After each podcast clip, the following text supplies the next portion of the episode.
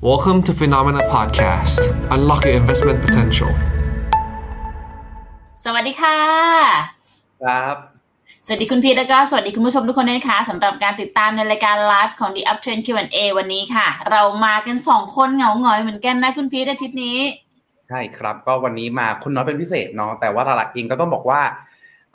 น่าจะวนลักษณะนี้ไปเรื่อยๆฮะก็คือจะเป็นน้องๆมาร่วมกันเนาะแล้วก็จะมีในส่วนของตัวผมออกเดียวสักครั้งอ่าเป็นระยะระยะๆครับผมโอเคค่ะ ก็จริงๆอะเราจะได้แบบมีการจัดสล็อตกันหน่อยแล้วกันนะคะ แล้วก็เพื่อด้วยตัวเนื้อหาด้วยแหละ บางทีเนื้อหามันเหมาะสำหรับการแบบคุยกัน 2 คนอะไรอย่างนี้ ก็อาจจะขออนุญาตนะคะ เดี๋ยวให้น้องๆมาออกในสัปดาห์อื่นไปเนาะ เพราะว่าสัปดาห์นี้ค่ะ เนื้อหาที่คุณพีทเตรียมมาต้องบอกว่า อืม ใช้เวลาระดับหนึ่งเลยแหละ ในการที่จะมานั่งคุยถึง detail รายละเอียดกันนะคะ แต่แต่คิดว่าถ้าเกิดใครเป็นแฟนคลับทางฝั่งของจีนอยู่แล้วเนี่ย วันนี้ห้ามพลาดเลยค่ะ เพราะว่าเป็นเนื้อหาที่จะมาอัปเดต แล้วก็ดูมุมมองต่างๆด้วยนะคะ ว่าณตอนนี้สถานการณ์ในจีนเป็นอย่างไรกันแน่สัญญาณต่างๆ ที่เกิดขึ้นกับตลาดหุ้นจีนเนี่ยน่าลงทุนแล้วหรือยังนะคะ ถ้าเกิดใครมีคำถามยังไงก็สามารถพิมพ์เพิ่มมันเข้ามาได้เลยนะคะ คุณพิษพร้อมไหมพร้อมแล้วครับผม เอาเลยไหมจริงๆก็อาจได้จะเลแบยบค รับรอไม่ต้องรอเนาะเอาเลยดีกว่าเนาะเนื้อหาเยอะอ๋อถ้าเกิดใครตามมาฟังทีหลังก็ฟังย้อนหลังเอานะทุกคน ย้อนหลังแล้วเพิ่มเป็น1.25อันอาจจะเร็วเป็นแรปเลยนะครับ ไม่ขนาดนั้น เอามาค่ะคุณพิษจีนยังไงครัคะบตอนนี้ ก็ต้องบอกว่าอันนี้เป็นภาพย้อนอดีตก่อนละกันฮะก่อนที่เราจะมองอนาคตเนาะก็หลักๆเองฮะภาพนี้เป็นภาพของตัวไทม์ไลน์ครับในส่วนของตัวมาตรการต่างๆ ทั้งในเชิงกระตุ้น แล้วก็ที่เป็นในเรื่องของตัวการควบคุมฮะที่ต้องบอกว่าทยอยออกมาเรื่อยๆเนาะจริงๆแล้วเนี่ยถ้าเราพลอยกันจริงๆฮะต้องบอกว่า มันจะมีเหตุการณ์ที่เกิดขึ้นแบบถี่ยิบมากกว่านี้อีกโดยเฉพาะยิ่งครับ ในส่วนของตัวมาตรการครับ ที่เป็นในลักษณะนี้ก็คือเรื่องของตัวการที่ทางการจีนฮะหรือกรตจีนเองเนี่ยเขาออกมาพูดถึงว่าจะสนับสนุนให้หุ้นจีนเนี่ย IPO ที่ต่างประเทศ จะสนับสนุนเรื่องของตัวสภาพคล่องจะสนับสนุนเรื่องของตัวธุรกิจให้สามารถเข้ามาลิสต์ได้ง่ายมากขึ้น ตรงเนี้ยฮะถ้าเท่าที่ผมนับมาได้ฮะมีเกิดขึ้นประมาณสักสามครั้งครับในนับตั้งแต่ช่วงต้นปี ประมาณตั้งแต่ไตรมาสหนึ่งถึงไตรมาสสองครับแต่ผลสุดท้ายครับต้องบอกว่ามาตรการตรงเนี้ยจะสังเกตได้ว่ามีแบบเป็นกระยิกกระยักขึ้นสั้นๆครับเพราะอะไร เพราะว่าหลังจากนั้นเองเนี่ยตัวการประกาศตรงเนี้ยครับกลายเป็นว่าเราไม่ได้เห็นท่าทีที่แอคชั่นหรือชัดเจนนะเพิ่มเติมแต่อย่างใดครับเพราะฉะนั้นผมก็เลยรวบไปแค่ครั้งเดียวครับว่าโอเค ครั้งแรกเนี่ยฮะมีการประกาศเนาะหลังจากนั้นก็มีการประกาศออกมาเรื่อยๆครับผมซึ่ง หลังจากนั้นฮะสิ่งที่ตามมาก็คือเรื่องของตัวโควิดที่เร่งตัวเพิ่มขึ้นบ้างเร่งตัวเร็วบ้างเร่งตัวช้าบ้าง แต่หลักๆ ก็คือพอเร่งตัวปุ๊บเนี่ยฮะก็มีการล็อกดาวน์ที่ทยอยล็อกดาวน์มาเรื่อยๆ ถ้าเอาสีแดงฮะก็คือเรื่องการควบคุมโควิดเนี่ยกลับมาพอท้าจะต้องบอกว่าแดงแบบแดงเถือกกันทั้งแถบเลยนาะเพราะฉะนั้นเองก็เลยอาจจะเอามาแค่บางเหตุการณ์เท่านั้นเองพอให้เห็นภาพนะครับ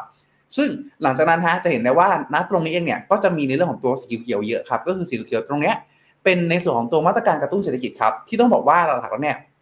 ปีเนี้ยถ้าเทียบกับปี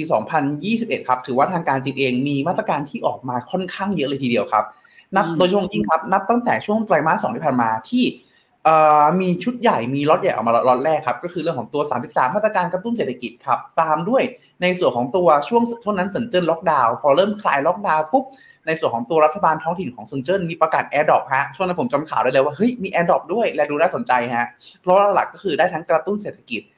แล้วก็สนับสนุนให้ประชาชนเนี่ยเขาใช้ในเรื่องของตัว CBDC มากขึ้นด้วยนะครับอ่าแล้วหลังจากนั้นฮะก็มีการผ่อนคลายขึ้นมาอีก ซึ่งตลาดก็ตอบรับข่าวดีฮะปรับตัวขึ้น หลังจากนั้นไม่พอพอผ่านไปสักระยะหนึ่งตลาดเริ่มซึมๆ คนเริ่มกังวลว่าเอ๊ะเศรษฐกิจจีนอาจจะไม่ได้โตถึงระดับ 5.5ถึง6%อีกครั้งหนึ่ง ทางการจีนก็ประกาศอีกครั้งหนึ่งครับในส่วนของตัวการกระตุ้นเศรษฐกิจ เป็นมาตรการแบบเดียวๆออกมาก่อนก็คือ 1.1 ล้านล้านหยวนฮะในส่วนของตัวการลงทุนในเชิง infrastructure แล้วปรากฏว่าหลังจากนั้นครับไม่นานฮะประมาณสักเดือนหนึ่งก็ประกาศอีกครั้งหนึ่งแต่ครั้งเนี้ยอ่าประกาศออกมาเป็นล็อตใหญ่ก็คือ 19 มาตรการด้วยกัน โดยที่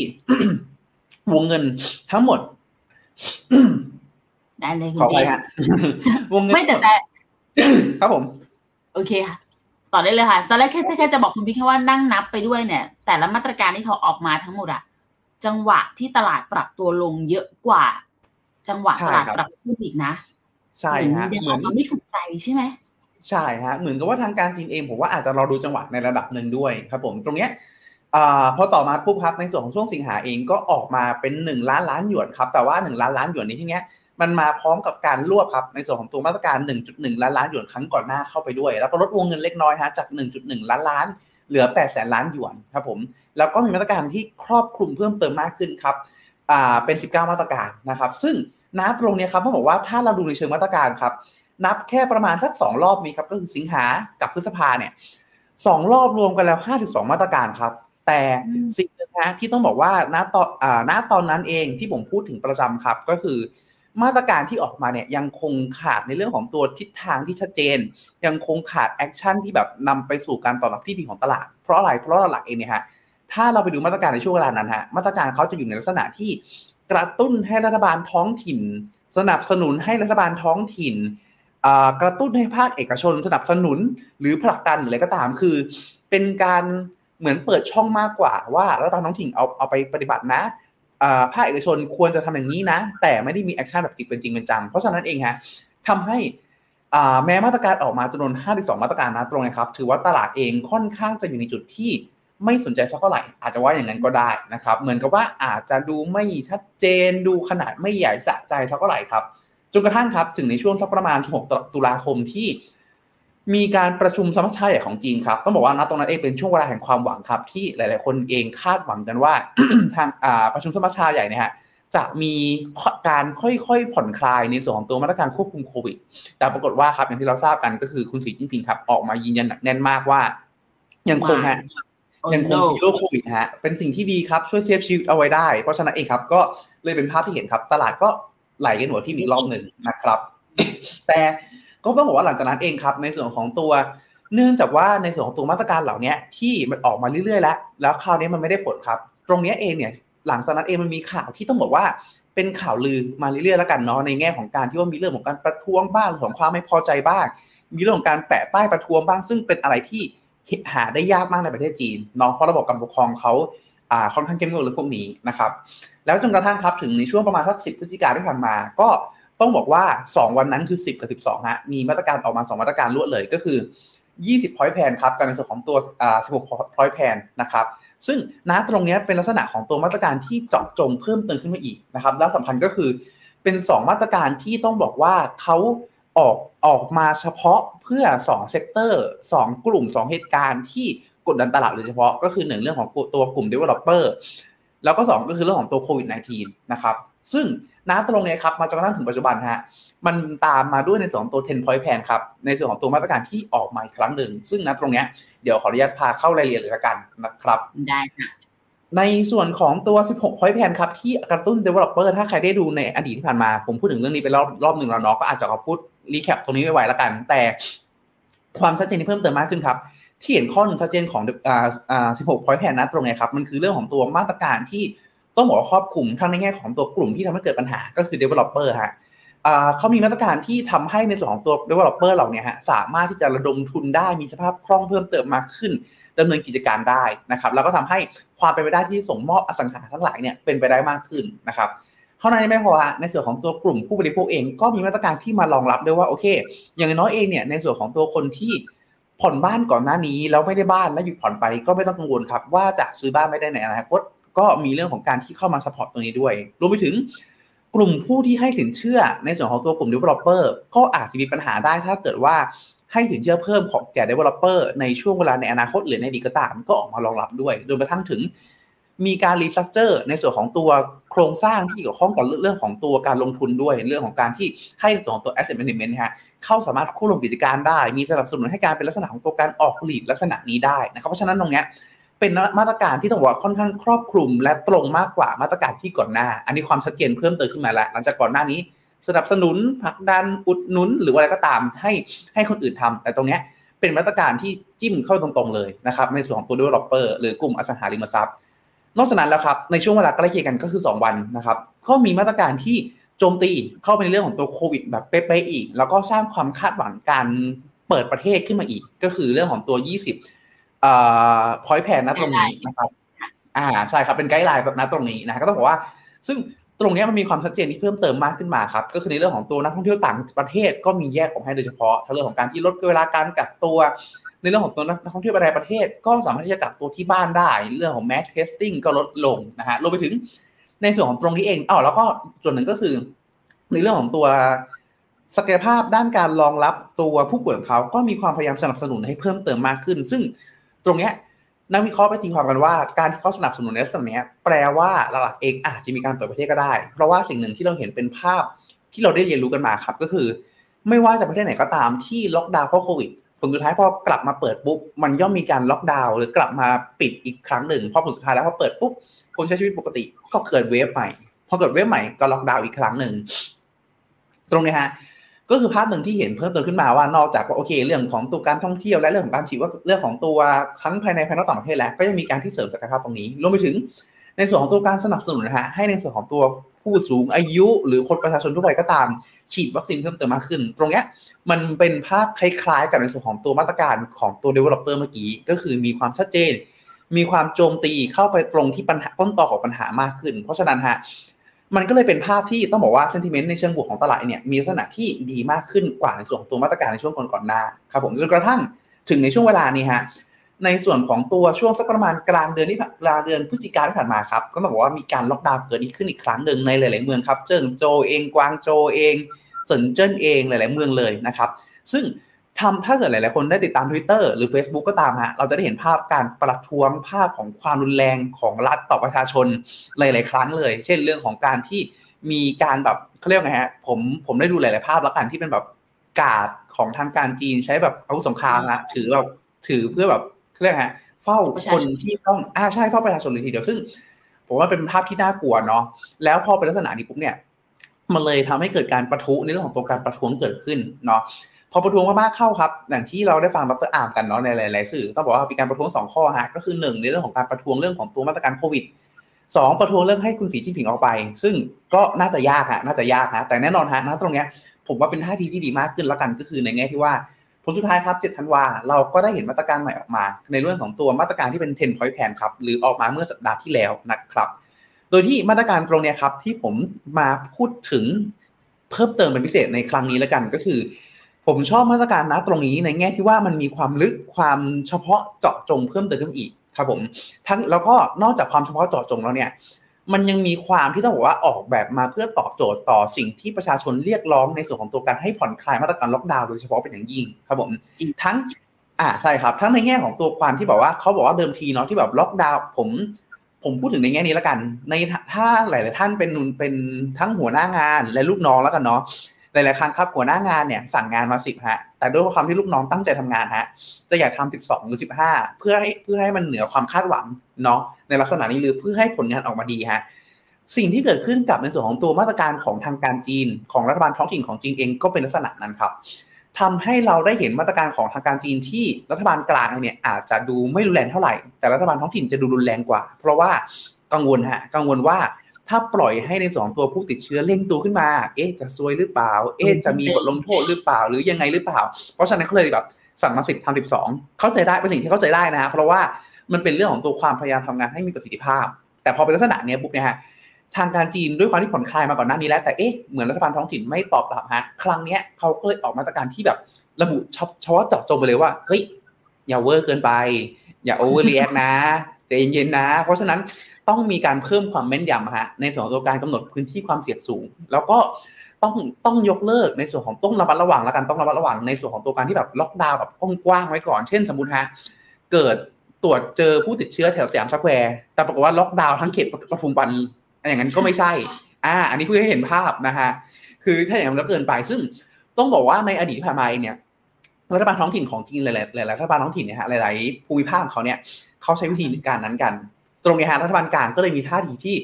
จิ้มมาเลยว่าเฮ้ยอย่าโอเวอร์อย่าเกินไป ตรงนี้ฮะมันก็ถือว่าค่อนข้างชัดเจนในระดับหนึ่งว่าลดความพยายามนะตรงนี้ก็คือลดความไม่พอใจ แล้วก็ทำให้ส่วนตัวมาตรการล็อกดาวน์นะตรงนี้มันอยู่ในระดับที่พอเหมาะพอควรและมีประสิทธิภาพ ซึ่งณตรงนี้ฮะมันก็มีในเรื่องของตัวการเพิ่มในแง่ของตัวความสะดวกสบายเพิ่มเติมขึ้นมาด้วย ทั้งในแง่ของการที่กักตัวที่บ้านก็ได้นะ ถ้าในกรณีที่ไม่มีอาการหรือ ถ้าคนที่บังเอิญเจอกันแบบเจอหน้ากันแล้วคนนั้นติดเชื้อ อันนี้ก็กักตัวที่บ้านก็ได้จะเดิมทีที่ต้องเข้าในส่วนของตัวส่วนของรัฐเท่านั้น ตรงนี้ขึ้นความสะดวกสบายเพิ่มเติมมากขึ้นนะฮะรวมไปถึงในส่วนของตัวความเร็วฮะความเร็วในเรื่องของการล็อกดาวน์ที่อย่างที่พูดถึงก่อนหน้านี้ว่ารัฐบาลสั่งมาสิบรัฐบาลท้องถิ่นทำสิบสองทำสิบห้าก็มีมาตรการที่ชัดเจนเพิ่มเติมมากขึ้นฮะก็คือเดิมทีเนี่ยในส่วนของตัวพื้นที่ที่เสี่ยงสูงอาจจะมีการล็อกดาวน์ได้ตั้งแต่แบบเจ็ดถึงสิบห้าวันหรือเป็นเดือนเลยก็ได้ ตรงเนี้ย ก็ประกาศเอาไว้ชัดเจนเลยครับว่าถ้าผลสุดท้ายแล้วเนี่ยในกรณีที่พื้นที่นั้นๆสยามสแควร์เหมือนเดิมแล้วกันฮะไม่พบในสองตัวผู้ป่วยฮะใหม่ในเป็นเวลาห้าวัน อันนี้คือให้เห็นภาพนะฮะครับ ก็ไม่พบไม่พบผู้ผู้ป่วยใหม่เป็นเวลาห้าวันว่าห้าวันครับ ก็สามารถที่จะยกเลิกการล็อกดาวน์ล็อกดาวน์ได้ทันทีใช่ถือว่าเป็นอันที่ผมว่าเฉพาะจาะจงลงมาปุ๊บเนี่ยทำให้คนที่เขานำไปปฏิบัติการต่อเนี่ยทำได้แบบตามตัวอักษรเป๊ะ ไม่ต้องกังวลว่าเอ๊ะจะล็อกดาวน์เร็วไปไหมอาจจะคลายล็อกดาวน์เร็วไปหรือเปล่าล็อกดาวน์กว้างพอไหมในลักษณะนี้ก็ถือว่าเป็นอะไรที่โจมตีเข้าที่ถูกจุด แล้วก็ทำให้ความ overreact นะตรงนี้มันอาจจะลดลงมา แล้วก็ตลาดเองก็เลยตอบในเชิงบวกรวมไปถึงในส่วนของตัวอีกประเด็นหนึ่งฮะที่ตลาดไม่ใช่ตลาดที่ประชาชนเองค่อนข้างขัดเคืองใจขัดข้องในใจแบบกับเคืองกันมานานๆเลยฮะก็คือเรื่องของการที่ พอล็อกดาวน์ปุ๊บเนี่ยฮะเขากลับบ้านไม่ได้พอกลับบ้านไม่ได้ปุ๊บนอนกันที่ไหนริมถนนบ้างอะไรบ้างลักษณะนั้น เพราะว่าถ้ากลับบ้านไปเดี๋ยวคนในบ้านติด แล้วคราวนี้จะไปซื้อสินค้าซื้ออาหารซื้อยาก็ไม่ได้อีก เพราะว่าตัว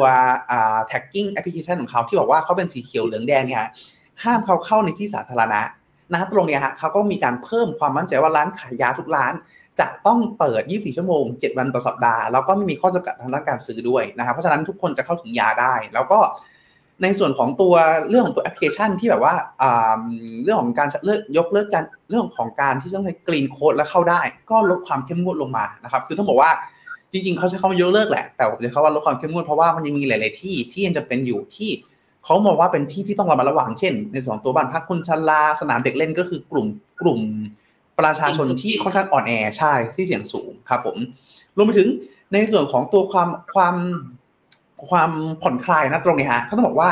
หลักๆเองนะฮะก็ในเรื่องของตัวอีกอย่างหนึ่งก็คือเรื่องของตัวการบริการสาธารณะรถเมล์เอ่ยอะไรเอ่ยไฟฟ้าประปาทางด่วนทุกอย่างเนี่ย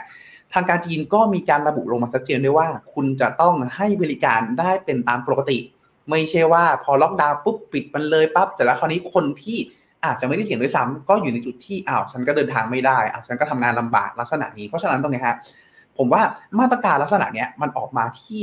ได้ค่อนข้างดี และทำให้ในระดับโอเปอเรชันเองเนี่ยเขาสามารถจะทำงานได้ตรงตามตัวอักษรลดความเสี่ยงเรื่องตัว overreact แล้วก็ทำให้ประชาชนเนี่ยใช้ชีวิตได้มีความสุขเพิ่มเติมมากขึ้นครับเพราะฉะนั้นตรงเนี้ยผมเลยว่ามาตรการตรงเนี้ยมันมีความในของมันก็คือหนึ่ง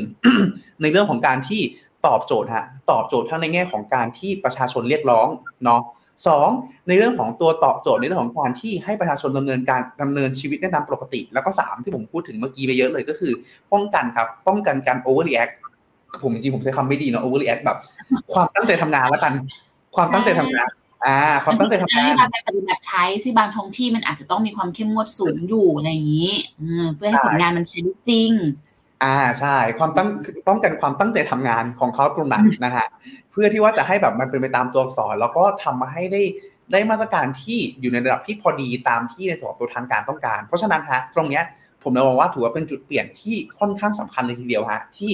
ทำให้ตลาดหุ้นของจีนฝั่งเอเชียเนี่ยมีความน่าสนใจเพิ่มเติมมากขึ้นครับซึ่งณตรงนี้ฮะมันก็ส่งผลฮะจริงต้องบอกว่า ทางทางเราเองมีเตรียมข้อมูลตรงนี้มาทางในแง่ของตัวสายการบินตรงนี้ด้วยนะครับที่เป็น international flight หรือสายการบินระหว่างประเทศนะครับจะเห็นได้ว่าโดดขึ้นเยอะมากนะครับช่วงนี้เป็นช่วงหลังจากตัวตัวจีนเล็กน้อยนะครับก็คือโดดขึ้นมาแบบระดับปัจจุบันอยู่ที่ประมาณสัก804 เที่ยวบินนะครับปัจจุบันช่วงของเดือนมีนาโดดขึ้นประมาณ 2,410 เที่ยวบินเลยทีเดียวนะครับก็สามเท่านั่นเองสามเท่าฮะใช่แล้วก็จีนต้องบอกว่ามันมีสายการบินภายในประเทศด้วยฮะ โตขึ้น 900%เลยครับผมคือคือหรือ 9 เท่าเลยทีเดียวนะฮะเพราะว่าอย่างหนึ่งในสาเหตุที่เขาเชื่อกันว่าคนจีนยังไม่ออกไม่ยังไม่เที่ยวต่างประเทศจังหวะนี้เยอะ แต่ก็ถือว่าเยอะกว่ากว่าช่วงก่อนหน้านี้นะฮะเป็นเพราะว่ากลัวครับกลัวว่าผลสุดท้ายเนี่ยถ้าเกิดออกมาแล้วจะกลับเข้าลำบากคือผลสุดท้ายเราเขาอาจจะยังไม่ค่อยแบบไว้ใจไม่ค่อยสบายใจฮะว่าถ้าเร่งจะปิดจะปิดประเทศหรือเปล่าลักษณะนั้น เพราะฉะนั้นเนี่ยฮะก็เลยเป็นก็เลยเป็นที่มาครับที่ในส่วนของตัวตัวเลขสายการบิน ในประเทศเองเนี่ยโตขึ้น 9 เท่า แต่ต่างประเทศโตขึ้นเพียงแค่สเท่า แต่ก็ถือว่าเป็นแบบเพนอัพดีมานะเหมือนเราอัดอั้นกันมานานอยากเที่ยวอยากไปนั่นไปนี่ไปหาญาติไปหาเพื่อน ก็กลับมาบินกันอีกครั้งหนึ่งนะครับ ซึ่งณตรงนี้ฮะแน่นอนถ้าภาพมันเป็นปกติมากขึ้น มันก็ดีมากพอครับที่จะสนับสนุนให้ในส่วนตัวตลาดหุ้นเนี่ยมีโมเมนตัมที่ดีเพิ่มขึ้นได้นะครับรวมไปถึงนะตรงนี้ครับคือในส่วนของตัว credit impulse ครับหรือในส่วนของตัวการกระตุ้น การการให้สินเชื่อของทางการของธนาคารจีนทั้งระบบเลยเองเนี่ยต้องบอกว่าหลักๆเองนะฮะถ้าเกิดเราดูในอดีตครับในส่วนของตัวสีส้มๆน้องเมื่อไหร่ก็ตามที่มันวิ่งสีดำๆมันจะวิ่งตามนะครับแต่ว่ามี delay เล็กน้อยฮะ delay อยู่ประมาณสักเกือบเกือบปีหกอ่าแปดถึงสิบสองเดือนประมาณนี้ฮะครั้งนี้ต้องบอกว่ามันขึ้นมานานมากแล้วครับ แต่ตลาดเองยังไม่ค่อยวิ่งสักเท่าไหร่นอกเพราะตลาดเองก็คือปัจจัยกดดันยังไม่คลี่คลายลงไป แต่ถ้าหลังจากนี้ครับปัจจัยกดดันคลี่คลายลงไป ก็คือมาตรการทั้งหลายเองเนี่ย ออกมาผ่อนคลายมากขึ้น ความมั่นใจเพิ่มเติมมากขึ้น ก็ต้องบอกว่าถือว่ามีโอกาสครับ ที่ในส่วนของตัวตลาดหุ้นจริงเนี่ยจะกลับมาสร้างผลตอบแทนที่ดีได้นะครับรวมไปถึงนะตรงนี้เองฮะหลายๆคนกลัวว่าเอ๊ะแล้วเขากระตุ้นมาทั้งปีแล้ว หลังจากนี้เขาจะมีกระสุนในมือเพื่อกระตุ้นต่อไหมก็ต้องบอกว่าถ้าเราดูฮะในอดีตที่ผ่านมาว่าเขามีกระสุนได้เยอะฮะเพราะในอดีตเองเนี่ยถ้าที่เป็นเยออนเยเนี่ยการสนับสนุนการให้สินเชื่อเนี่ยถ้าเราย้อนกลับแค่ประมาณสักสิบกว่าปีเนี่ยฮะ เขาเคยปล่อยโตสูงสุดเนี่ยเยียร์ออนเยียประมาณสักร้อยร้อยกว่าเปอร์เซ็นต์หรือเท่ากว่าเลยทีเดียว ปัจจุบันสนับสนุนเรื่องของตัวสินเชื่อตรงนี้ให้เติบโตขึ้นมาเพียงแค่ประมาณสัก 40%เท่านั้นเอง เพราะฉะนั้นยังมีแก็บเพิ่มเติมครับที่เขาสามารถกระตุ้นได้ ถ้าถึงเวลาที่ผ่อนคลายแล้ว แล้วเขาต้องการกระตุ้นให้มีการใช้จ่ายเพิ่มเติมมากขึ้นรวมไปถึงตัวนี้ฮะตัวนี้คือตัวสำคัญที่ทางการจีนช่วงหลังใช้บ่อยมากก็คือการลด RR หรืออัตราการการสำรองของธนาคารครับก็ตัวนี้เป็นตัวที่ต้องบอกเขาลดลงมาเรื่อยๆเนาะแต่ว่า ภาพคล้ายกันฮะลดลงแม้จะลดลงมาเรื่อยๆ แต่ในอดีตครับ มันเคยต่ำกว่านี้มาก อยู่ที่ประมาณสัก 5.2%ได้ เพราะฉะนั้นยังเหลืออีกหลายก๊อกเหลืออีกหลายน็อตครับ ที่เขาสามารถควักเขาสามารถไม่ใช่ควักสิเขาสามารถงัดออกมาใช้ได้เพื่อกระตุ้นเศรษฐกิจนะครับ คราวนี้มีสิ่งหนึ่งที่คนกังวลก็คือในเรื่องของตัว valuation นะครับ valuation อันนี้เป็นภาพเปรียบเทียบครับในส่วนของตัว ถ้าเกิดแนวนอนตรงนี้ ถ้ายิ่งอยู่เอียงไปทางซ้ายครับ คือการเปรียบเทียบระหว่างตัวเองว่าถูกมากน้อยแค่ไหน ถ้าเกิดเอียงทางซ้ายคือถูกมากเอียงทางขวาคือแพงมากถ้าอยู่ข้างบนแนวนี้ครับแนวตั้งอยู่สูงๆแปลว่าแพงอยู่ต่ำๆแปลว่าถูก แต่เนี้ยเทียบกับทั่วโลกครับ จะสังเกตได้ว่าจุดแดงๆตรงนี้ครับคือ M อ่า CSI 300 อยู่ในระดับที่เอียงกว่าทางซ้ายล่าง แต่ไม่ได้ถูกมากนักเนาะก็คืออยู่ในจุดที่ ไม่ถูกสักเท่าไหร่ แต่ก็ไม่แพง เพราะว่าเพราะว่าตัวนี้ฮะเพราะว่าในส่วนของตัวการปรับขึ้นของ CSI 300 ที่ผ่านมาครับอยู่ในลักษณะที่เป็นการปรับตัวขึ้นมาเร็วและแรงครับเร็วและแรงมาก แต่สิ่งที่ตามมาครับก็คือในส่วนของตัว e a r n i n g revision ครับหรือการปรับประมาณการกำไร นักวิเคราะห์เองเหมือนยังแบบ 50 50 ยังไม่ค่อยเชื่อเท่าไหร่ แล้วก็อีกส่วนหนึ่งก็คือ ธรรมชาติของนักวิเคราะห์เนี่ยฮะเขาจะไม่ได้มีการปรับคาดการกำไรตามปัจจัยเชิงมหาภาคหรือเชิงแมคโคร แต่เขาจะปรับคาดการกำไรเนี่ยตามการประกาศผลประกอบการมากกว่า เช่นไตรมาสนี้โตขึ้นมา 20%นะ แล้วเรา guideline guidance ข้างหน้าจะโตอีก 3%ถึง 5%ลักษณะนี้ แต่ถ้าสมมติว่า macro เปลี่ยนไปแบบจ๋าๆเลย แต่ในส่วนในเชิงของตัวรายบริษัทเนี่ยยังไม่ได้มีมุมมองเชิงบวก ยังไม่ได้สะท้อนออกมาผ่านกำไรหรือได้ก็ตาม เขาจะมีการปรับประมาณการกำไรขึ้นค่อนข้างช้านะครับ เพราะฉะนั้นความแพงอ่ความที่เขาไม่ได้ถูกมากนะตรงนี้มีที่มา เพราะหนึ่งเขาขึ้นเร็ว แล้ว 2 ตัว earning ตามไม่ทัน แต่ครับ แต่ถ้าเมื่อไหร่ก็ตามที่ในส่วนของตัวการเปิดเงินตรงนี้มันเริ่มออกดอกออกผลส่งผลให้กำไรส่งผลให้รายได้ของบริษัทจดทะเบียน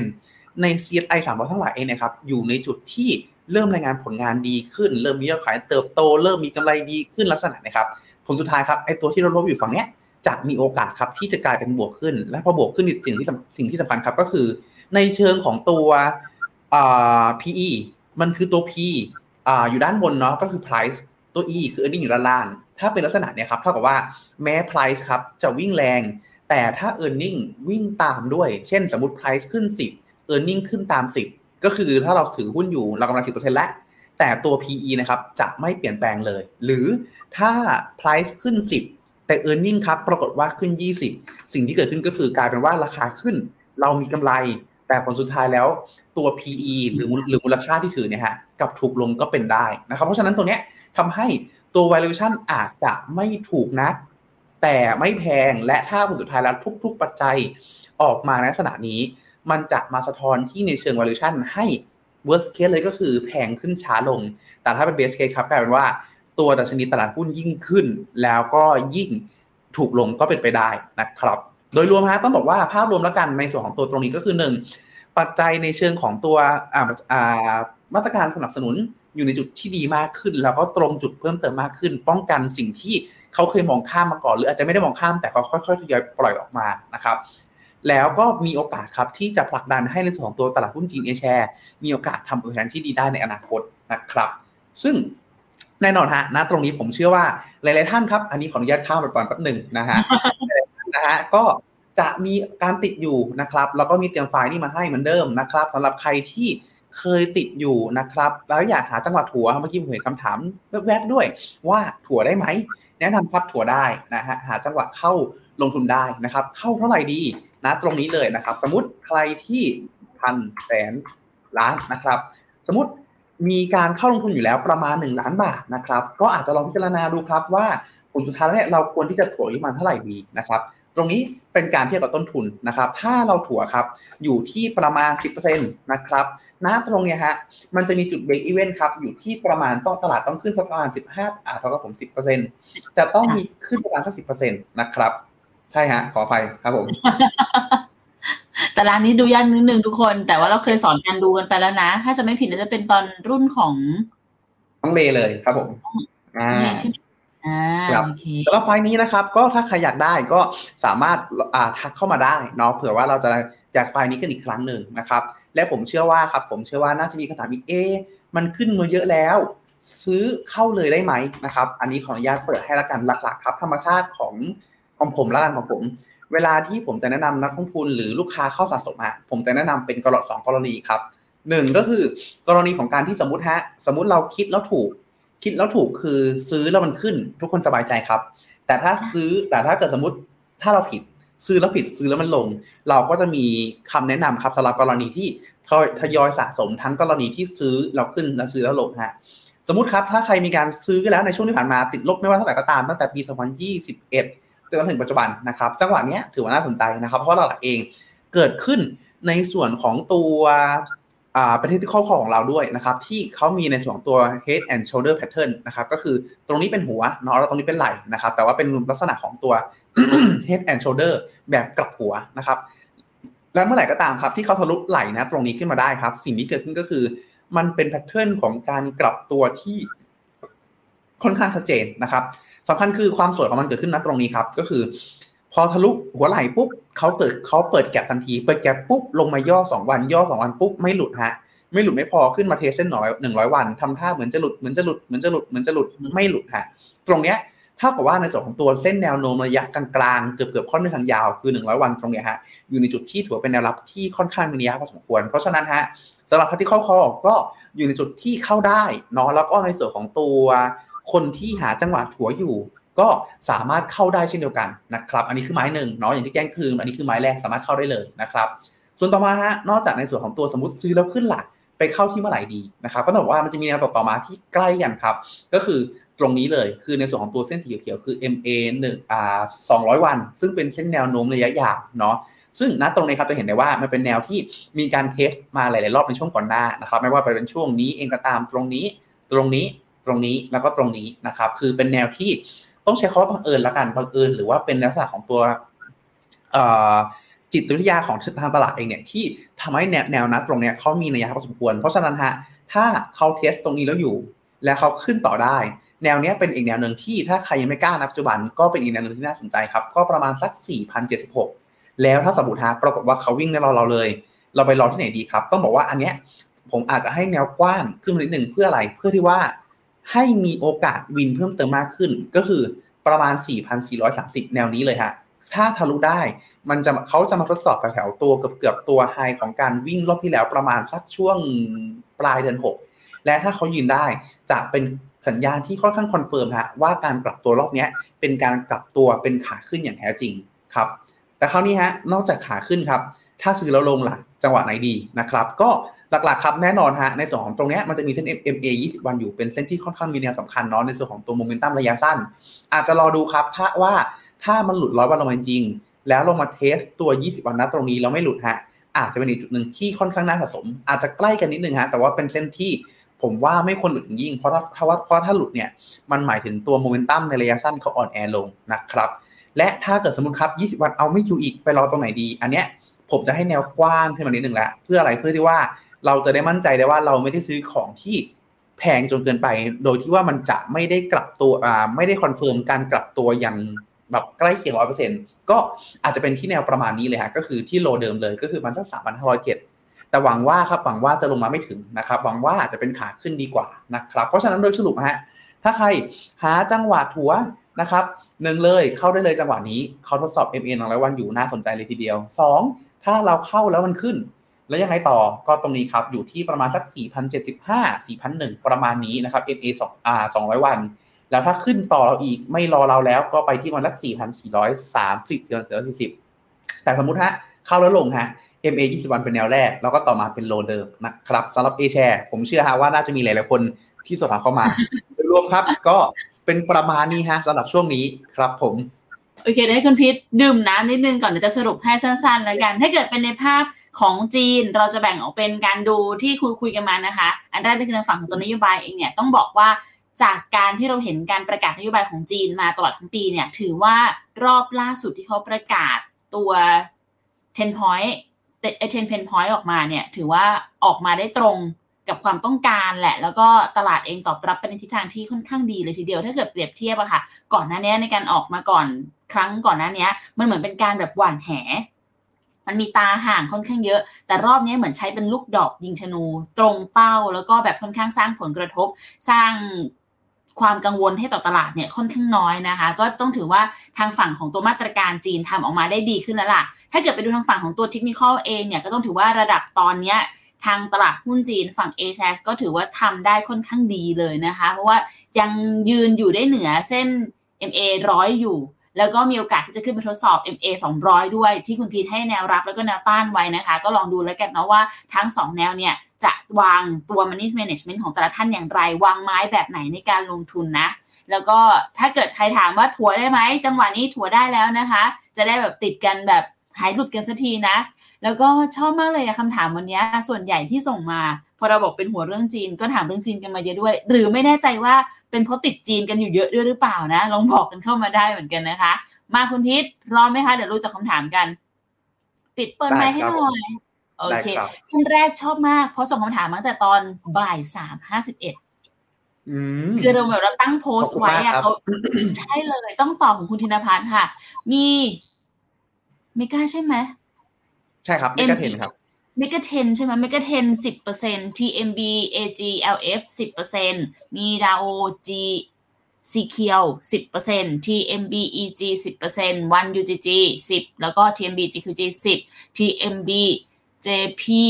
อ๋อเจแปนใช่ไหมสิบครับแล้วก็ TMB G Infra สิบ TES G Green สิบโห U Hero สิบลงทุนยาวรับความเสี่ยงได้สูงถือว่าดียังครับ ทำไมนับไปนับมาเหมือนเกินร้อยเลยอะเป็นเป็นใช่ไหมหุ้นร้อยนะฮะหนึ่งเออเดี๋ยวขออนุญาตนับหนึ่งสองสามสี่ห้าหกเจ็ดแปดเก้าสิบร้อยพอดีครับร้อยพอดีฮะสิบกองท้วนนะครับ ก็จริง ๆ ต้องบอกว่ามีความกระจายเนาะมีความกระจายทั้งในแง่ของตัวหุ้นอ่าหุ้นทั่วโลกหุ้นยุโรปหุ้น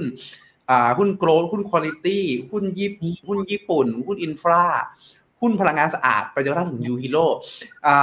แต่ต้องบอกว่าหลักๆฮะที่เท่าที่ดูเนาะจะมีความเป็น thematic ในระดับหนึ่งเลยนะครับทางในแง่ของตัว MEGA 10ที่โอเคเขาเป็นหุ้น global brand แต่นั่นคือเป็นเรื่องของตัวตีมลักษณะของตัวแบรนด์เนาะแต่ว่าก็ไม่ได้เป็นอะไรที่น่ากังวลมาก เพราะว่าผมพูดถึงเวิร์เข้าพูดถึง worst case แล้วกันก็คือ ถ้าเขามี branding ที่สิบดีดีติดสิบอันดับแรกของโลกเนี่ยแน่นอนฮะเขามีเรื่องของ pricing power เขามีเรื่องของตัวแบรนด์ loyalty ที่สูงเพราะฉะนั้นเนี่ย เขาจะมีความปลอดภัยของตัวเขาเองในระดับหนึ่งเรื่องของการเติบโต แน่นอนฮะถ้าเป็นหุ้นตรงเนี้ยพอมี pricing power สูงเขามีมีลักษณะของการที่สามารถไปเล่นเรื่อง margin ได้ ก็คือ revenue หรือยอดขายอาจจะไม่ได้โตได้เยอะก้าวกระโดด แต่ไปเล่นเรื่องของตัว EPS หรืออัตรากำไรให้ดีมากขึ้น ก็ดีพอที่จะทำให้เติบโตได้นะครับ ในขณะที่ตัวของตัวที่เป็นตีมติกจ๋าเลยเนี่ยจะเป็นเรื่องของตัวอ่า DAO GC เนาะแล้วก็ในส่วนของตัว TESG Green แล้วก็ U Hero แต่ TESG Green เนี่ยผมจะเป็นห่วงน้อยหน่อยเพราะว่าหลักๆเองเนี่ยเขาเป็นตัวพลังงานสะอาดที่เอียงไปทางพลังงานลมพลังงานแสงแดดเป็นหลักเพราะฉะนั้นเนี่ยเขามีความเป็นดิเฟนซีฟในตัวอยู่ค่อนข้างสูงครับแต่สำคัญคือยูฮิโ o กับตัว VG อ่า DAO GC เคียว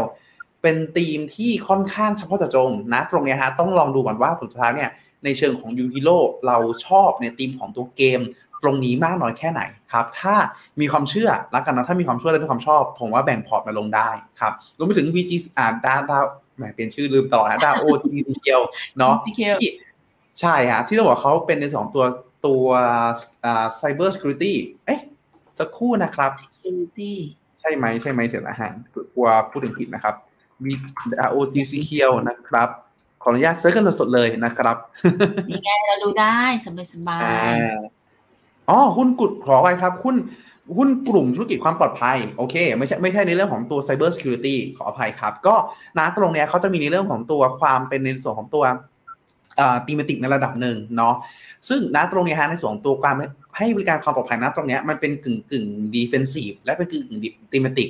ที่ผมพูดถึงเป็นความของตัว defensive เนี่ยในแง่ที่ว่ามันเป็นธุรกิจที่ต้องบอกว่าผลสุดท้ายแล้วแทบทุกบริษัทแทบทุกกิจการต้องใช้บริการนะตรงนี้ ทำให้เขามีเรื่องของตัวความประจำของรายได้ในระดับหนึ่งแต่สุดท้ายเองเนี่ยฮะในเรื่องของตัว growth เองเนี่ยอาจจะไม่ได้สูงมากนักถ้าเทียบกับ thematic จ๋าที่แรงมากกว่านี้นะครับเพราะฉะนั้นถ้าเราชอบถ้าเราเชื่อในส่วนของตัวตีมเหล่านี้ ผมว่ากระจายลงทุนได้นะครับเพียงแต่ว่าหลักเองถ้าถ้าจุดที่มองในภาพยาวๆแล้วผมยังไม่เห็นในส่วนของตัวความน่าสนใจและการหนึ่งน่าจะเป็นของตัวฝั่งเจแปน ล้วกันเนาะที่ยังค่อนข้างกังวลฮะเพราะในเชิงสต r ั c ร u หรือเชิงโครงสร้างเนี่ยเขายังคงมีปัญหาที่แก้ไม่ตก ทั้งในเรื่องของตัวจำนวนประชากรเองก็ตามทั้งจำนวนของตัวเชิงนวัตกรรมใหม่ๆ ที่ต้องบอกว่าต้องบอกว่าเขาโดนหลาย ๆ ประเทศแซงไปเนาะในเชิงของตัวการผลิตสินค้าไฟฟ้าเรื่องของตัวซอฟต์พาวเวอร์เรื่องของอะไรก็ตามที่นะตอนนี้เขายังไม่มีจุดที่ฉีกออกมาได้ ผมเลยอาจจะแนะนำว่าถ้าไม่ได้ชอบตีนในพิเศษอาจจะเอาเจตัวญี่ปุ่นตรงนี้ฮะ กระจายออกไปส่วนอื่นก็ได้นะครับ แต่แน่นอนฮะว่าตรงนี้ผมว่าเป็นพอร์ตที่กว้างๆแล้วก็เป็นพอร์ตที่ค่อนข้างมีความหลากหลายมากพอสมควร อีกจุดหนึ่งที่ระวังก็คือ 10 กองฮะติดตามค่อนข้างเยอะเนาะถ้าเกิดว่าสมมติเราดูมันได้เรื่อยๆ ก็อาจถือ 10 กองลักษณะนี้ก็ได้นะครับ แต่ถ้าเกิดทุกว่าเยอะเกินไปก็อาจจะรวบๆเข้ามาหน่อยก็ได้นะครับ จะได้ไม่ไม่กระจายกระจายเอาจนเกินไปและติดตามยากครับสำคัญคือเรามีเวลาให้มันมากแค่ไหน ถ้ามีเวลาให้มันมากพอ 10 กองก็ไม่ไม่น่ากังวลครับผม คือจริง ๆอะแต่ว่าถ้าเกิดทำแบบนี้มาตั้งแต่ต้นปีนะ ต้องถือว่าเป็นคนที่แบบมีจิตแข็งระดับหนึ่งเลยล่ะ ใช่ครับเมื่อเมื่อถบผ่านปีนี้มาได้กับสิบสิบสิบทุกออกทุกกองเลยนะคะ ก็เดี๋ยวอย่างที่คุณพีแนะนำไปอะค่ะ พอเราเริ่มลงมือไปแล้วว่าเราจะเริ่มเห็นว่าจริตของเราจริงในการถือกองแบบเนี้ยจำนวนแบบเนี้ยมันไหวไหมเหมาะไหมกับการลงทุนนะคะก็ลองปรับดูได้เนาะแต่ถ้าถามแต่แต่ก็ถือว่า ถ้าเป็นคนชอบกระจายแบบเนี้ยก็ได้นะคุณพีท ไม่ได้มีผิดตรงไหนเนาะใช่ครับเพราะจริงๆอย่างผมเองตอนเนี้ย ถ้าแค่กองทุนผมอยู่ประมาณสิบห้าฮะ แต่ว่าก็หลายหลายพอร์ตนะหลายพอร์ตครับผมนั่นแหละค่ะอย่างที่บอกต้องลองดู แต่ดีดีใจนะคะที่สะสมคำถามมาให้เรากันเนาะของคุณธนบุญนะคะ จัดพอร์ตแบบนี้สำหรับ DCA 20 ปีขึ้นไปครับ มี KUS 500 เป็น passive 20% B Asia 20 KFGG 20 B Care 15 B 10 15 Principal VNQ 10 ต้องแก้ตรงไหนไหมครับ แล้วคาดหวังผลตอบแทนได้เท่าไหร่เอาโอ้ค่าผลตอบแทนนี้อาจจะต้องบอกว่าค่อนข้างตอบยากนิดนึงเนาะแต่ถ้าเราอิงจากสถิติในย้อนหลังที่ผ่านมาแล้วกันก็ต้องบอกว่าในส่วนของตัวการลงทุนในหุ้นนะฮะถ้ากว้างเลยอะเราคาดหวังผลตอบแทนจะมาสักประมาณสักสิบถึงสิบสองเปอร์เซ็นต์ครับ เพียงแต่ว่าในอนาคตข้างหน้าตอนนี้เราอยู่ในช่วงที่ผมใช้เขาเป็นแบบรีจิมเชนแล้วกันฮะก็คือแบบกำลังกำลังเปลี่ยนแปลงสู่ภาวะอะไรที่ใหม่ๆ เราจะได้เห็นหลาย ๆ เจ้าครับเครดิตสวิตเออเจพีมอร์แกนเออที่ไหนก็เออที่ไหนก็ตามฮะที่กำลังลดในส่วนของตัว expected return หรือผลตอบแทนที่คาดหวังของสินทรัพย์ต่าง ๆ ในอนาคตลงเรื่อย ๆ ครับ เช่นหุ้นเองเนี่ยหลาย ๆ เจ้าลดลงมาสู่ระดับสักประมาณต่ำกว่า7%แล้วก็มีนะครับ เพราะฉะนั้นต้องบอกว่าหลัก ๆ ยังมีความน่าสนใจครับ เพราะผลสุดท้ายเองเนี่ยเขายังคงให้โอกาสการเติบโตด้านเศรษฐกิจ แต่แน่นอนฮะมันอาจจะไม่ได้แบบตามเก่าเป๊ะ ๆ แต่ค่าหวังผลตอบแทนได้ค่อนข้างสูง แล้วกันเมื่อเทียบกับสินทรัพย์อื่น ๆ นะครับ รวมไปถึงคราวนี้ถ้า DCA 20 ปีขึ้นไปถือว่าโอเคไหมจริงๆ ต้องบอกว่าผมว่าโอเคนะเพียงแต่ว่าหลักๆเองเนี่ยจุดหนึ่งแล้วกันน้องเรื่องของตัว US ผมยังคงเชื่อว่าเขาเป็น develop market ที่แข็งแกร่งที่สุดนะฮะก็สามารถลง 20%ได้ เพียงแต่ว่าหน้าตรงนี้จะเห็นได้ว่าจะยังไม่มีสัดส่วนในส่วนตัวฝั่งยุโรปญี่ปุ่นหรือหรือไทยเลยนะฮะซึ่งถึงที่ผมพูดถึงฮะว่าแม้ญี่ปุ่นจะไม่ได้มองบวกมากนะอาจจะละไว้ก็ได้ แต่ฝั่งยุโรปยังพอมี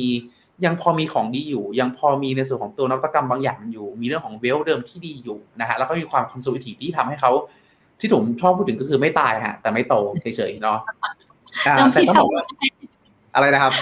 แล้วมีทำไมไม่ตายแต่ไม่โตต้องฮะแต่ว่าแต่ว่าต้องบอกว่าอย่างอย่างพอร์ตผมเองแล้วกันช่วงเนี้ยฮะกลายว่าตัวกลุ่มที่ผมไม่ชอบทั้งหลายเนี่ยแหละฮะช่วงนี้เป็นตัวที่เกี่ยวอือเลยฮะยุโรปเอ่ย หุ้นไทยเอ่ยตรงนี้ฮะคือจุดหนึ่งที่ผมบอกว่าถึงแม้เราจะไม่ชอบแต่เงินคือเงินฮะผลตอบแทนผลตอบแทนอาจจะแนะนำครับว่า อาจจะมีการกระจายบางส่วนละกันไปยังแบบเป็นกอง global บางส่วนฮะเพื่อที่ว่าจะได้ลดในส่วนของตัวโอกาสพลาดโอกาสตรงนี้ได้เนาะโดยที่ถามว่าดึงจากตรงไหนดี ผมอาจจะแนะนำเป็นดึงออกจากในส่วนของตัว B Asia กับ KUS 500X อย่างละสัก 5%ละกันฮะอาจจะเป็นแบบ TMDGG หรือ K World X ของทางกสิกรก็ได้ฮะที่เป็น global ซึ่งตรงนี้เราจะได้สัดส่วนทั้งฝั่งของตัวสหรัฐด้วยฝั่งของยุโรปตัวยญี่ปุ่นด้วยอย่างละนิดอย่างละหน่อยผสมผสมกันและ worst case ฮะก็คือ ถ้าเราพลาดฮะกลายว่าอยู่ดีๆ สหรัฐสู้กับจีนแล้วแพ้สมมติฮะสมมตินะครับอ่าเราก็จะได้มีสัดส่วนของตัวยุโรปสัดส่วนของตัวอื่นที่อยู่ในพอร์ตอย่างตัวแบบอ่า global ตัวเนี้ยช่วยดึงขึ้นมาได้บ้างนะครับอาจจะพอนิดเดียวเท่านั้นเองครับผม ก็คือทอนลงจากของตัว B A ออกมานิดนึงใช่ไหมคะ ให้ไปหาใช่ตัวครับ K W X อย่างนั้นแทนเนาะจะได้แบบครอบคลุมได้มากยิ่งขึ้น ครับ แต่จริงๆปีนี้มันพิสูจน์ได้เลยนะทุกคนว่าการทำ asset allocation น่ะช่วยในเรื่องของการสร้างผลตอบแทนในพอร์ตอย่างเห็นได้ชัดเลยนะคะ แล้วก็แต่ไปอ่านเจอแต่แต่จำไม่ได้อะคุณพีทครับเขาบอกแล้วว่าต่อไปในอนาคตถึงแม้ว่าหุ้น จะกลายเป็นสินทรัพย์เสี่ยงที่ยังคงน่าสนใจอยู่ แต่ก็ต้องยอมรับว่าเมื่อเปรียบเทียบกับความเสี่ยงในอดีตที่นักลงทุนต้องแบกรับกับณปัจจุบันตอนเนี้ยและในอนาคตที่กำลังจะเกิดอะหุ้นจะกลายเป็นสินทรัพย์หนึ่งเหมือนกันที่เสี่ยงค่อนข้างสูง อาจจะใช่มากเกินไปแล้วไม่ได้เหมาะกับแบบทุกคนที่แบบเหมือนในอดีตอะไรเงี้ยค่ะ นี่เป็นเหตุสาเหตุนั่นแหละที่ฟิโนเมนาต้องให้ความรู้กันอยู่ต่อไปเรื่อยๆนะคะ ครับสรุปได้ว่าดึงนิดเดียวเนาะดึงนิดเดียวครับนิดเดียวออก global สักนิดนึงแล้วกันสักห้าถึงสิบเปอร์เซ็นต์ครับผม โอเค ไปต่อค่ะ คุณผู้ไก่สอบถามมุมมองคุณพีทเกี่ยวกับกลุ่มยาง e-sport กับกลุ่ม v c h i c โอ้เขาเปลี่ยนชื่อแล้วนะทุกคน มีแนวโน้มเป็นอย่างไรบ้างครับ ขอบคุณครับวีชิกนะครับดาโอชิกนะฮะ ก็ต้องบอกว่า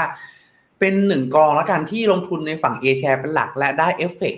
เชิงลบน้อยกว่านะครับ เพราะว่าหลักเองเนี่ยเขาไปลงอ่ามาตรการ common prosperity เขาไปโฟกัสที่ในส่วนของตัวกลุ่มประชาขนาดใหญ่มากกว่า เพราะฉะนั้นเองเนี่ยจะสังเกตได้ว่าไม่ว่าจะเป็น year to date นะครับ ก็ติดลบน้อยกว่า โอเค ลบ 30 เนาะ ลบก็คือลบฮะ แต่ก็ลบน้อยกว่าเมื่อเทียบกันในส่วนของตัวกองทุนที่แบบเป็น high beta ด้วยกันนะครับ อย่าง KT A share หรือในส่วนของตัว SCB CHA ที่เป็นในส่วนของตัวกองทุน passive นะฮะ CHA นะครับ ก็อยู่ในระดับที่ต้องบอกว่าถือว่าเขา outperform เมื่อเทียบกับในส่วนของตัวกองทุนที่เป็นเอ่อ active ด้วยกันนะครับ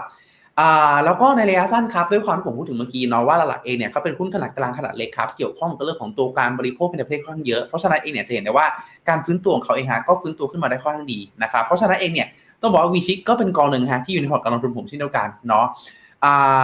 ผมอยากให้มองเป็นกึ่งกึ่ง thematic ละกัน เพราะว่าหลักๆเองเนี่ยด้วยความที่ถ้าเราไปอ่านชื่อหุ้นครับ แต่ละบริษัทเองเนี่ยแทบจะไม่รู้จักเลยฮะว่าเขาเป็นใคร ไม่พอฮะเข้าไป search แบ่งผมเองเนี่ยพยายามจะ search ในส่วนของตัวชื่อ แต่ละบริษัทว่าทำอะไรบ้าง หลายๆบริษัทครับยังไม่มีหน้าเว็บไซต์เป็นภาษาอังกฤษเลยด้วยซ้ำเพราะฉะนั้นอยากให้มองเป็นตีมติครับ มีถึง 5 มีเพียงแค่5ถึง10%ของพอร์ตพอ แล้วก็ใช้กระจายการลงทุนแทนในลักษณะนั้นนะครับ ก็ต้องบอกว่าหลังจากนี้ถ้าในส่วนของตัวจีนเองเปิดเมือง v ชิกน่าจะฟื้นขึ้นมาได้นะครับ ในขณะที่ e-sport ครับ e-sport ถ้าเราไปดูในส่วนของตัวไส้ในของเขาเองเนี่ยต้องบอกว่าเขาจะไม่ได้ลงทุนในส่วนของตัวอะไรก็ตามที่เกี่ยวข้องกับเกมเพียงอย่างเดียวนะครับ ไม่ใช่ว่าลงทุนแค่ EA อ่าวิสาอะไรลักษณะนั้น แต่เขาจะลงทุนในส่วนของตัวกลุ่ม เช่นพวกเซมิคอนดักเตอร์เช่น NVIDIA เช่นในส่วนของตัว A ASML ไม่ใช่ A อะไรนะ ผมขึ้นต้นด้วยตัว A เดี๋ยวนะทำบริษัททำอะไรเอาเนี่ยบริษัท semiconductor บริษัทหนึ่งนะที่ขึ้นด้วยตัวด้วยตัวด้วยตัว A ฮะคอนอยู่ฝั่งยุโรปเหรอ ครับ อ่าไม่เป็นไรฮะเป็นว่าเป็นเป็นเอาเป็นว่าจำได้ประเด็นที่ส่งมาหน่อยแล้วกันนะคะครับขออภัยนะฮะลืมชื่อบริษัทเฉยนะฮะก็เอาเป็นว่าเขาลงเขาไม่ได้ลงทุนแค่เกมอย่างเดียว แต่เขาลงทุนในส่วนของตัวกลุ่ม semiconductor ด้วย และอย่างที่เราทราบกันครับ ก็คือ ในส่วนของตัวกลุ่ม semiconductor เนี่ยเขาได้รับผลกระทบเชิงลบครับจากในเรื่องของตัวการที่แบบเป็น decoupling ทำให้ตัวชิปหลาย ๆ ตัวเองเนี่ยที่เขาเป็น high-end และ margin สูงเนี่ยเขาขายข้ามไปยังจีนไม่ได้ทำให้จีนเองเนี่ยอ่า SML ขอขอขอบคุณครับขอบผคุมณไปมากที่ SML นะครับ โอเคอ่าหน้าตรงเนี้ยฮะทำให้เขาโดนลบผลกระทบเชิงลบณตรงนี้ด้วย ก็เลยอาจจะต้องบอกว่าในระยะสั้นยังคงต้องรอความชัดเจนเรื่องนี้เนาะข้อแรก ข้อที่สองครับก็คือ ในส่วนของตัวกลุ่มบริษัททั้งหลายครับ ที่เขาไปลงทุนเนี่ยเขาจะมีสองตัวแบบอ่า C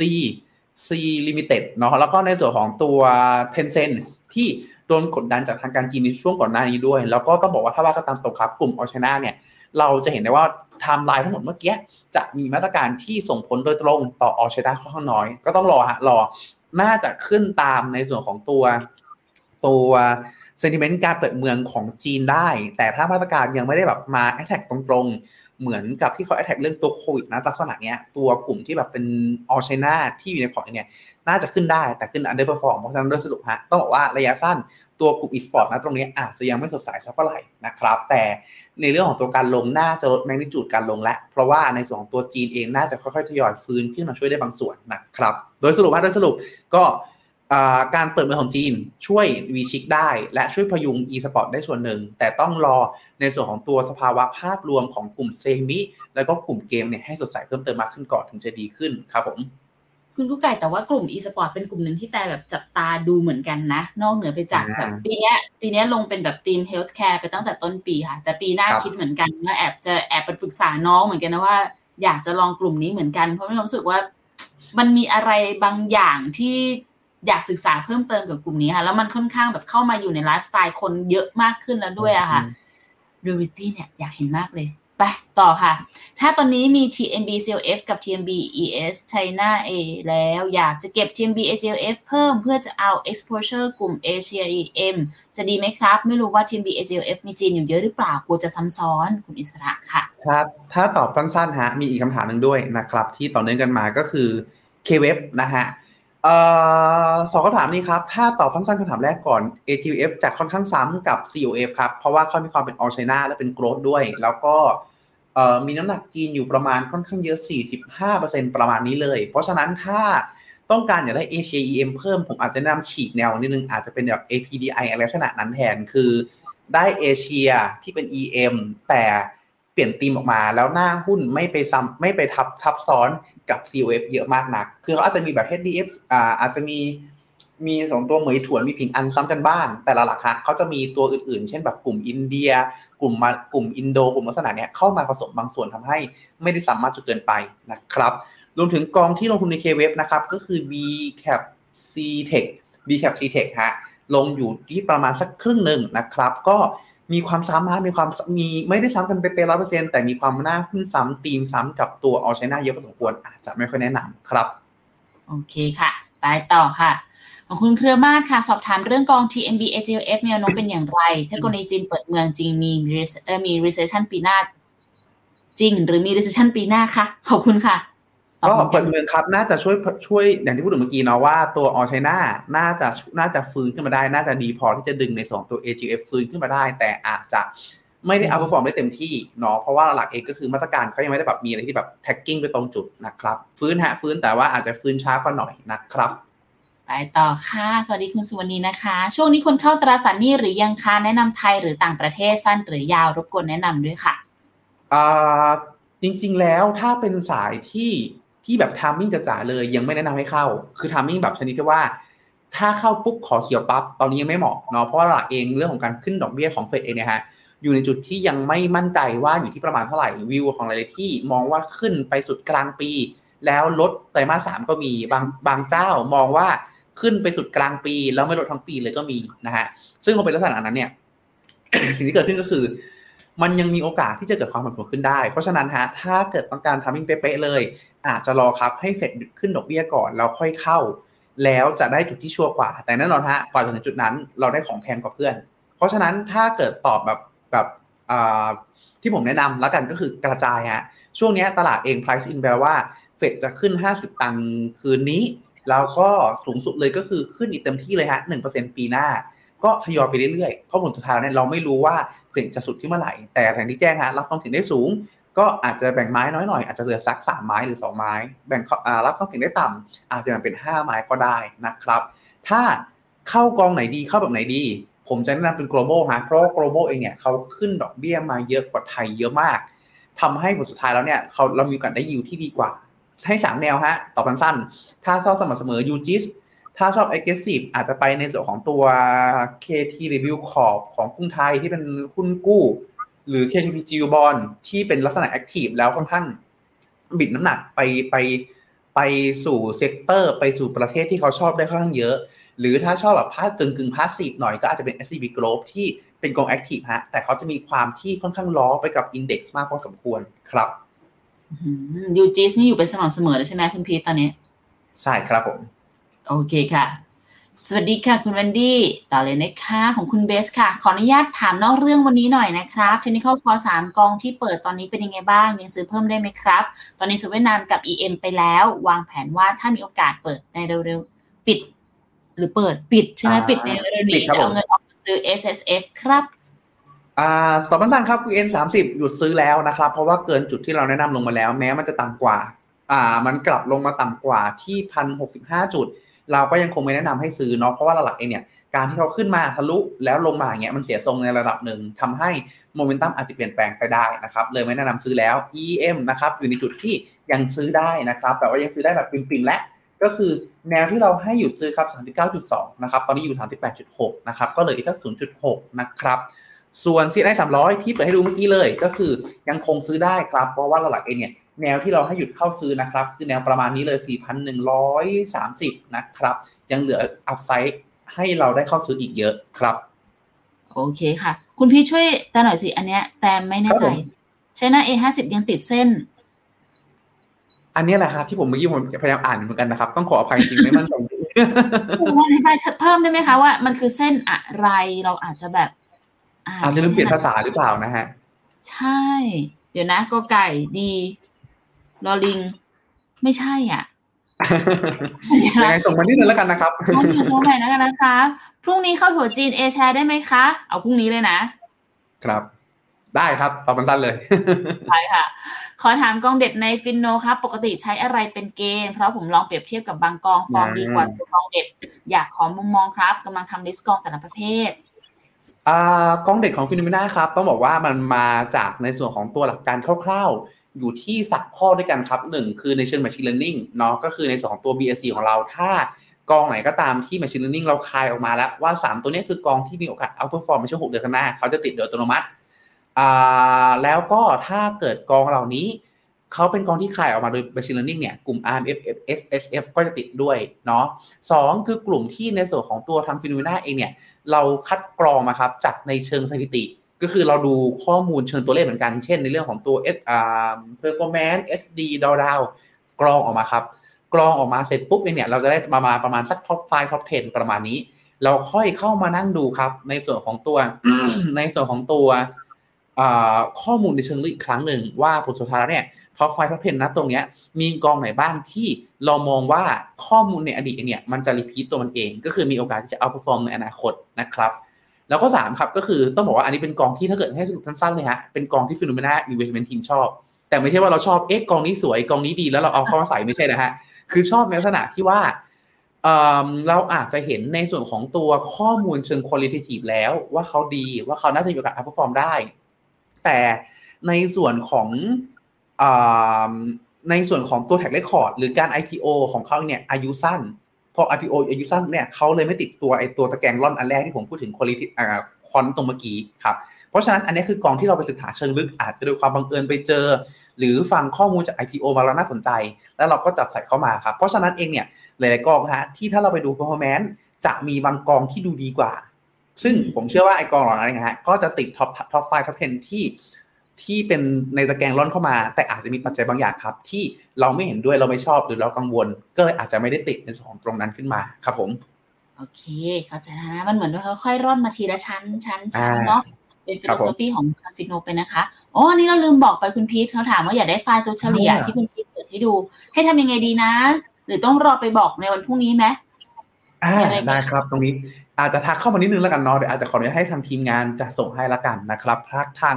Facebook อ่าฟิลมนาละกันครับผม ก็คือส่งอินบ็อกซ์เข้ามาบอกว่าอยากขอไฟล์ตัวเฉลี่ย ครับ ใช้คำว่าถัวเฉลี่ยได้ได้ไหมไปถัวเฉลี่ยอ่าใช่ครับใช่ครับโอเค ได้ค่ะ ลองส่งมาข้างทาง inbox แล้วกันนะคะ เดี๋ยวนะ อันเนี้ย ท้าวแชร์ถัวได้ยังครับ ใช่ไหมแต่อ่านไม่ผิดใช่ใช่ไหมครัว่าท้าวแชร์ถูร์กต้องนะฮะเท้าแชร์นะฮะเท้าแชร์ถั่วไม่ได้นะฮะเดี๋ยวตำรวจลงนะครับ เท้าแชร์ต้องอะไรนะต้องเปียร์แชร์ก่อนถึงจะมีตังค์อันนี้ใช่ไหมเขาไม่ใช้มั่นใจคำเหมือนกันนะฮะสารภาพแล้วว่าวงการนี้ไม่เคยเข้าเลยฮะวงการนี้ยังไม่เคยลองเหมือนกัน ถ้าใช้คำผิดต้องขอไปด้วยนะคะ สอบถามความเห็นคุณพีทค่ะ เหลือ RMF อีกไม้สุดท้าย 5%จะลงอะไรดีคะ ระหว่าง โอ้โหเคชนา MF ถั่วดอยเก่า หรือเมกะ10 RMF ลองของใหม่เมไม่รู้หน้าพอร์ตเลยอะคุณชัยพรมีอะไรอะเนาะใช่ใช่ข้อแรกคือตัวหน้าพอร์ตเนาะไม่มั่นใจว่ายังไงบ้าง แต่ข้อที่สองอืมก็คือ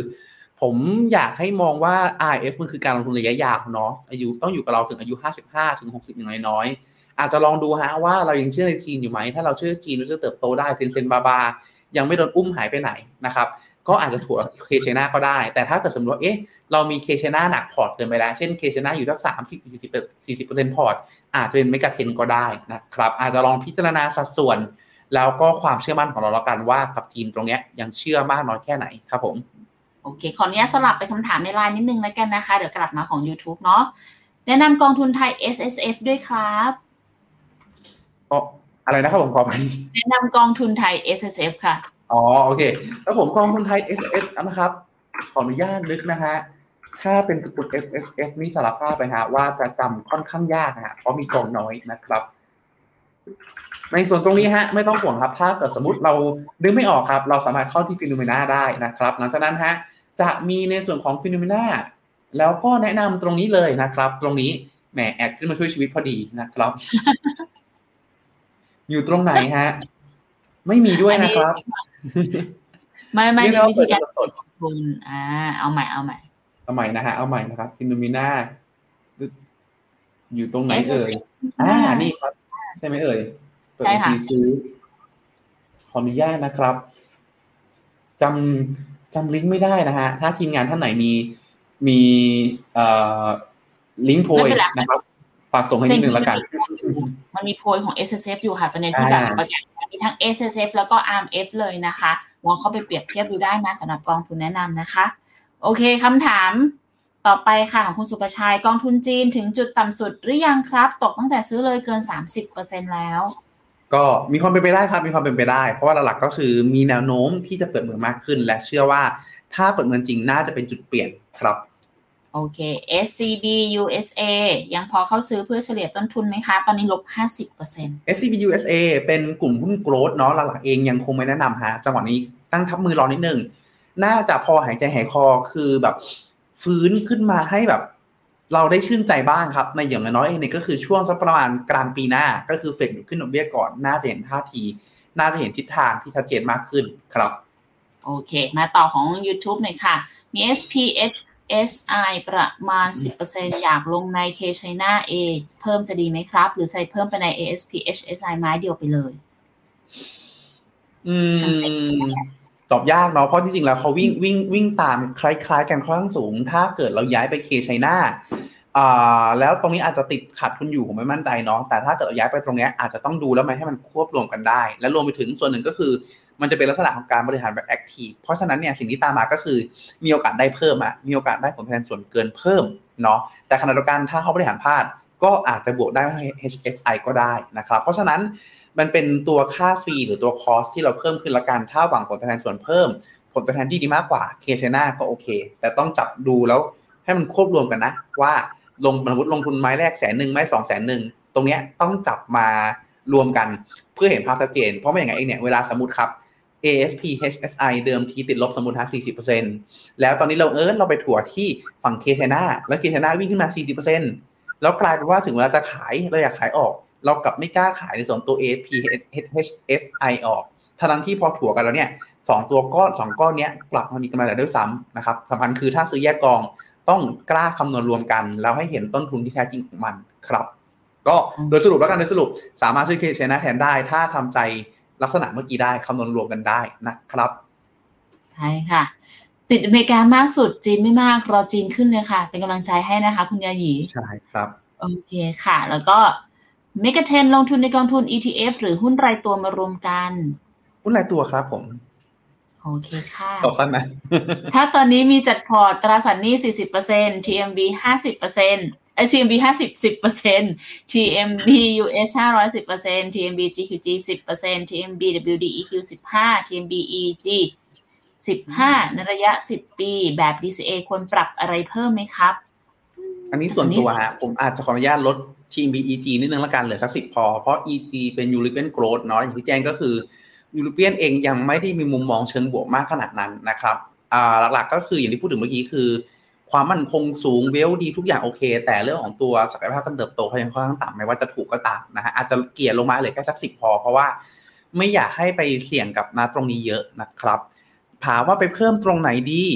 อู้ถ้าดีอ่าถ้าเพิ่มตรงไหนดี ผมอาจจะแนะนำเพิ่มเป็นอย่างตัว GQG ก็ได้เป็น GQG ตั้งสิบห้าเปอร์เซ็นต์นะครับ ส่วนตราตัวตราสารหนี้สี่สิบเปอร์เซ็นต์อันนี้อ่าน่าจะเป็นกลุ่มที่ลงทุนความเสี่ยงได้ต่ำเนาะก็อาจเลยอาจจะเป็นลักษณะนี้ก็ได้ อาจจะแนะนำเป็น DCA กองทุนตราสารหนี้แบบ ถ้าเป็นตราสารหนี้ที่ไม่อยากเสียค่าธรรมเนียม อาจจะเป็นพวก K fix plus ไปเลยก็ได้ที่เป็นตราสารหนี้ระยะยาว คือดูเลชั่นยาวๆปุ๊บเนี่ย ถ้าดอกแม้ดอกเบี้ยจะขึ้นระหว่างทางแล้วกองมันลบบ้าง แต่ระยะยาวยิวมันเยอะมันจะกรบเข้ามาได้นะครับ แต่ถ้าสมมติยินดีที่จะเสียค่าในบางส่วน ก็อาจจะเป็นกองในส่วนของตัวกลุ่มแบบยูจิหรือ SCB Group ก็ทำได้นะครับ ก็คือลดสัดส่วนตราสารหนี้ลงมาสักสิบเหลือแค่สามสิบใช่ไหมคะแล้วไม่คก็รับไปคือ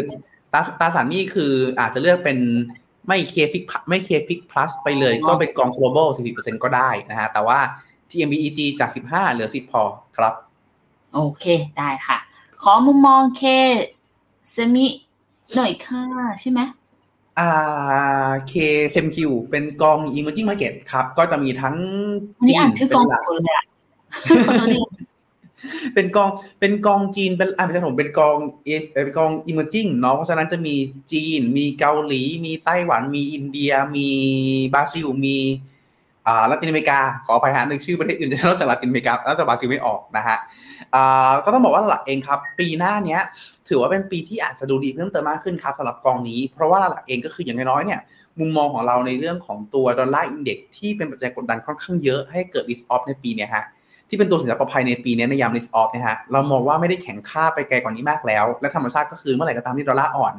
ตัวกลุ่ม EM มักจะวิ่งได้ เพราะฉะนั้นถือว่ามีมุมมองที่ดีมากขึ้นรวมไปถึงหลาย ๆ เจ้าครับ เริ่มมีมุมมองที่ชอบลาแทมหรือลาตินอเมริกามากขึ้น ในแง่ที่ว่า เขาขึ้นดอกเบี้ยก่อนฝั่ง develop market แล้วพอปีหน้าเนี้ยถ้าเกิดเฟดขึ้นดอกเบี้ยเขาอาจจะเป็นประเทศที่ลดดอกเบี้ยนำมาก็ได้ และถ้าเป็นอย่างนั้นตลาดหุ้นเขาก็มีโอกาสจะ outperform ครับ แต่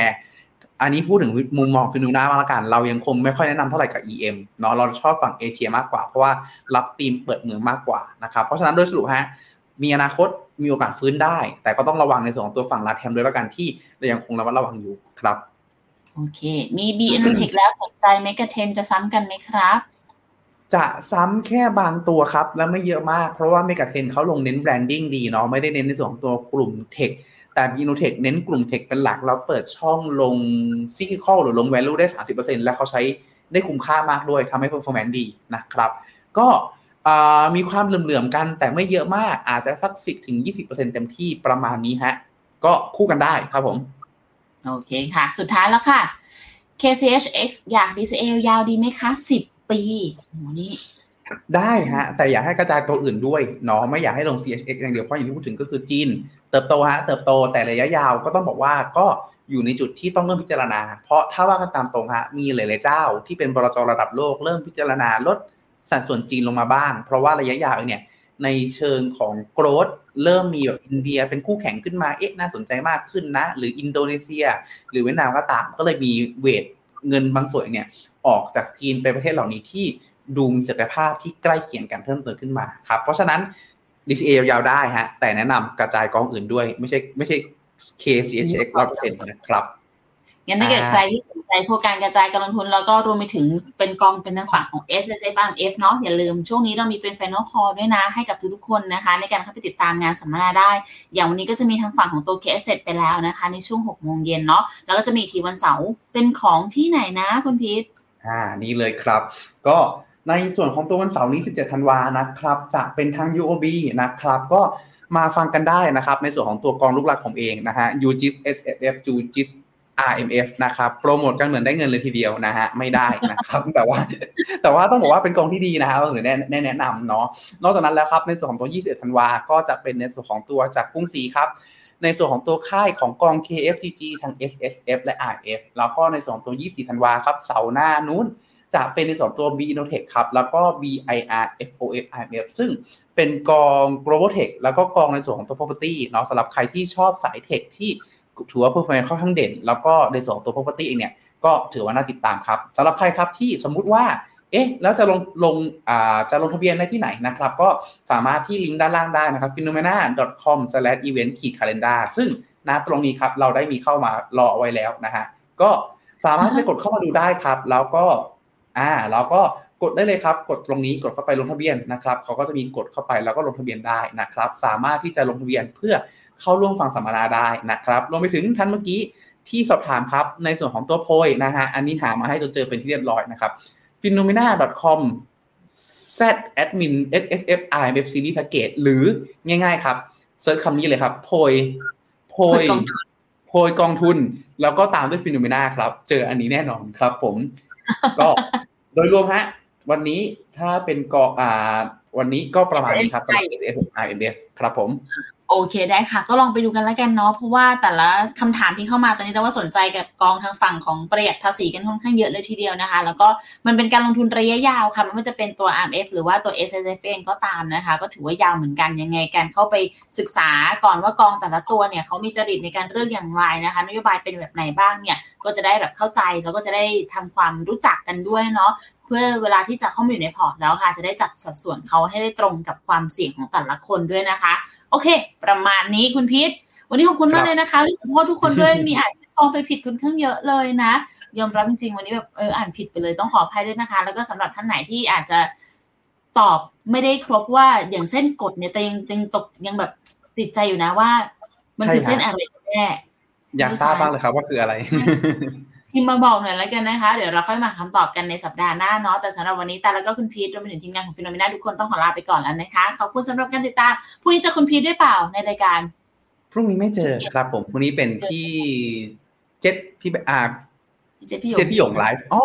แล้วก็อันนี้ถือว่าโฆษณาละกันเนาะสำหรับหลายๆท่านนะฮะที่ ถ้าจะทราบกันอยู่แล้ว แต่ถ้าอย่างถ้าไม่ทราบครับ ก็ฝากติดตามกันได้นะครับ ในส่วนของตัวช่อง YouTube ของทางผมกับอีกอีกท่านหนึ่งเนาะที่เราเอาไปแล้วนะครับ ก็คือในส่วนของตัวน้องอ้นนะครับ คือในส่วนของตัวช่อง P Market Channel ของเรานะครับ ตั้งใจทำกันเต็มที่นะครับ ปัจจุบันทำกันมาอยู่ไหนวะอยู่ในวิดีโอโอเคอยู่นี่ฮะหาไม่เจอนะครับ